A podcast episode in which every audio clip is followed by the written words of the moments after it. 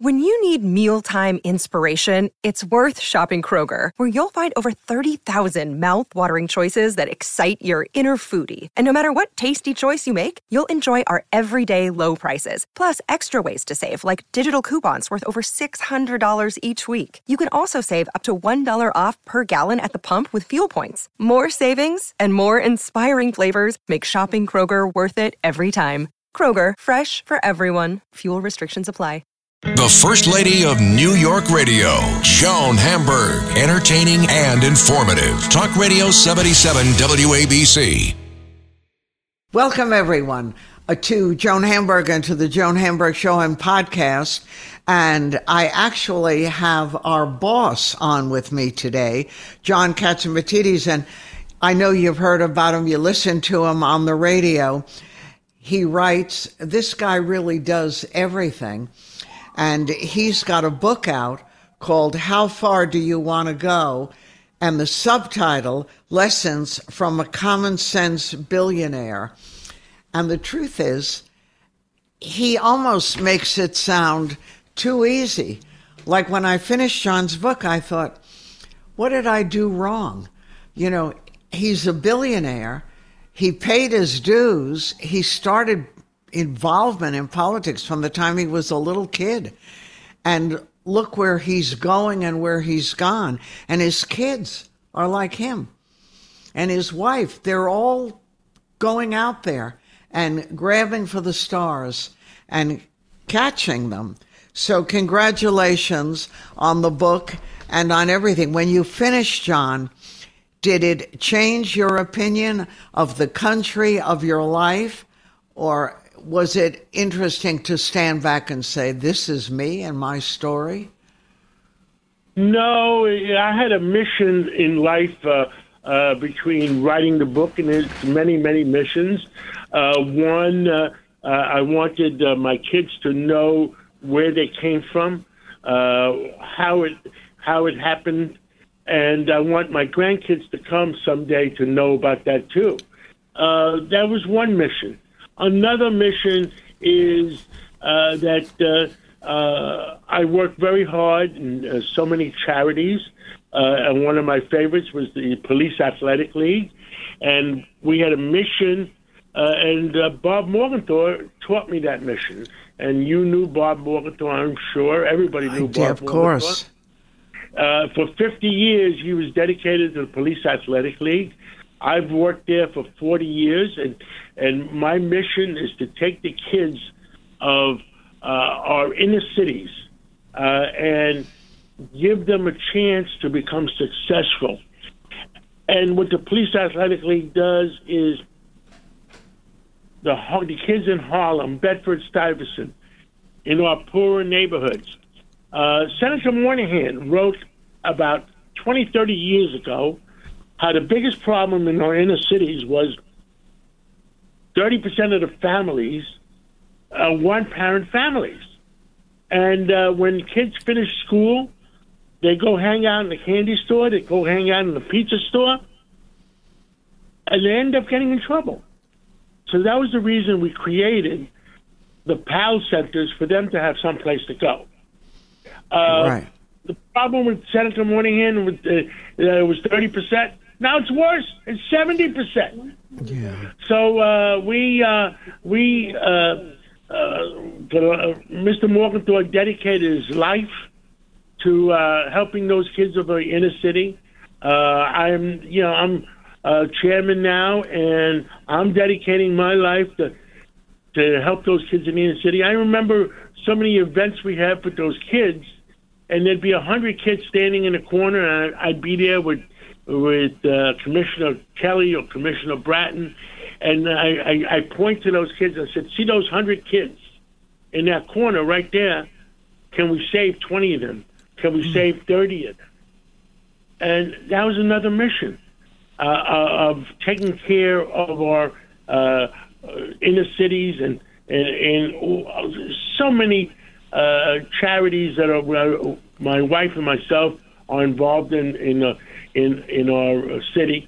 The the the, the next thing is uh, our city, our state, our country is in trouble. there's an attack in so many directions. And that's one of the reasons I bought WABC to get the truth out. And my right. mission is every every reporter we have, or every uh, I said, get the truth out. And uh, and uh, when somebody tries to skew the truth, that's the only time I get angry. Uh, and uh, um, I guess I today I work harder than I did ten years ago. Um, but the the other thing we try to accomplish, uh, Joan, is only in America, the land of opportunity. Uh, my two grandfathers came over in 1913, and uh, they were looking for the streets paved with gold. And there's so many ways uh, to succeed in America, uh, but you got to keep your nose clean, uh, and and there's so many zigs and zags in the road. Uh, on page 255 of my, the book, um, we quote 16 things that you have to look out for to become successful. Um, I'll tell you. Um, have you read the book at all, John? Yes, I finished the book yesterday. And what did you think? What what part did you like the most? Which part didn't you like the most? Well, I was first of all, I must say that I was really impressed because you know, you think you know everyone's story, but you don't. And then when you hear all the odds, you grew up in West Harlem and I love that because how many people can go to a group of kids and say, Look at me, I grew up like you. I grew up in this neighborhood, and look what I've done. And you're no different. You could do the same thing. And how you achieved that business success while never giving up on this country I was fascinated by that. We're living in a country that seems to be so divided during these days. And often I feel no one is really listening, but your strong belief in the promise of America really makes a difference because you've been there, done that. And I was curious, even when you finished the book and had a chance to reflect and look back, did you realize what you did and what you've accomplished? And you're just in the middle, you're starting with all of these things, and you've taught these lessons to your kids, and people are listening. So I was fascinated by the difference that people can make who really want to and overlook things because, like all successful entrepreneurs and business people, You've had your failures as well as your successes, but you didn't let them cripple you. You just got up and pushed ahead. And it makes a huge difference. I thought it was very optimistic and very encouraging and also very important. And I liked how you proposed to Margot, your wife, do you remember that story you wrote about? that story. I was there, and uh, uh, I was in a room of 400 people, and a lot of them didn't like her. Uh, and uh, I figured, what better place for me to propose to her than a, a room full of people that didn't like her? And uh, what the heck, you know? Um, uh, she's always been the sunshine of my life. She's always uh, been there no matter bad days, good days, whatever. She's always there to make me smile uh, and uh, make me f- feel good. And uh, and every businessman, if you don't have a home uh, where uh, uh, you have a supporting wife, it makes life harder. Right, and before your supporting wife, you had a supporting mother who thought and knew that her boy walked on magic air. And I think that's a great gift. Like about son. Every of mother course. Like about Of course. And, uh, and my my mother was very very supportive, and uh, uh, Margot, my wife, was very very supportive, and and that always helps. Uh, but uh, within life. I, you know, I, page, like I told you about page 255. Right. And, uh, success comes with sacrifices, Joan. And people have to know that. You know, when all my friends were going on ski weekends, I was working. When all my friends were going to football games on Saturday afternoon or Sunday afternoon, I was working. Uh, people say to me, How come you're a Yankee fan and not a Met fan? Well, when the Mets came uh, to, to, to New York, uh, were created in New York, I was working seven days a week. I never knew who the Mets were. Uh, the Yankee fans, my grandfather took me to my first Yankee game, and I fell in love with him. I can name you every team. I can name you every every player on, on what and what base they were playing. Uh, so I love New York, and right now New York is in trouble. And if we don't all stand up and help New York, we're going to lose New York, and that's my biggest uh, uh, fear. Uh, I um, uh, I am talking to I talked to the governor, I talked to the mayor. You know, I support them, uh, and the governor's problem is that uh, her hands are tied between the state senate and the state assembly. The mayor, we have 51 city council seats coming up uh, this uh, November. If people care about New York City, you have to vote for common sense. I don't care if you vote Democratic, I don't care if you vote Republican, but vote for the person of common sense. The people that are yelling, I've, I've said to the police commissioner, I've said to the mayor, the people that are yelling, defund the police. Well, how about if we defund their district first and and and advertise it in their uh, city council district?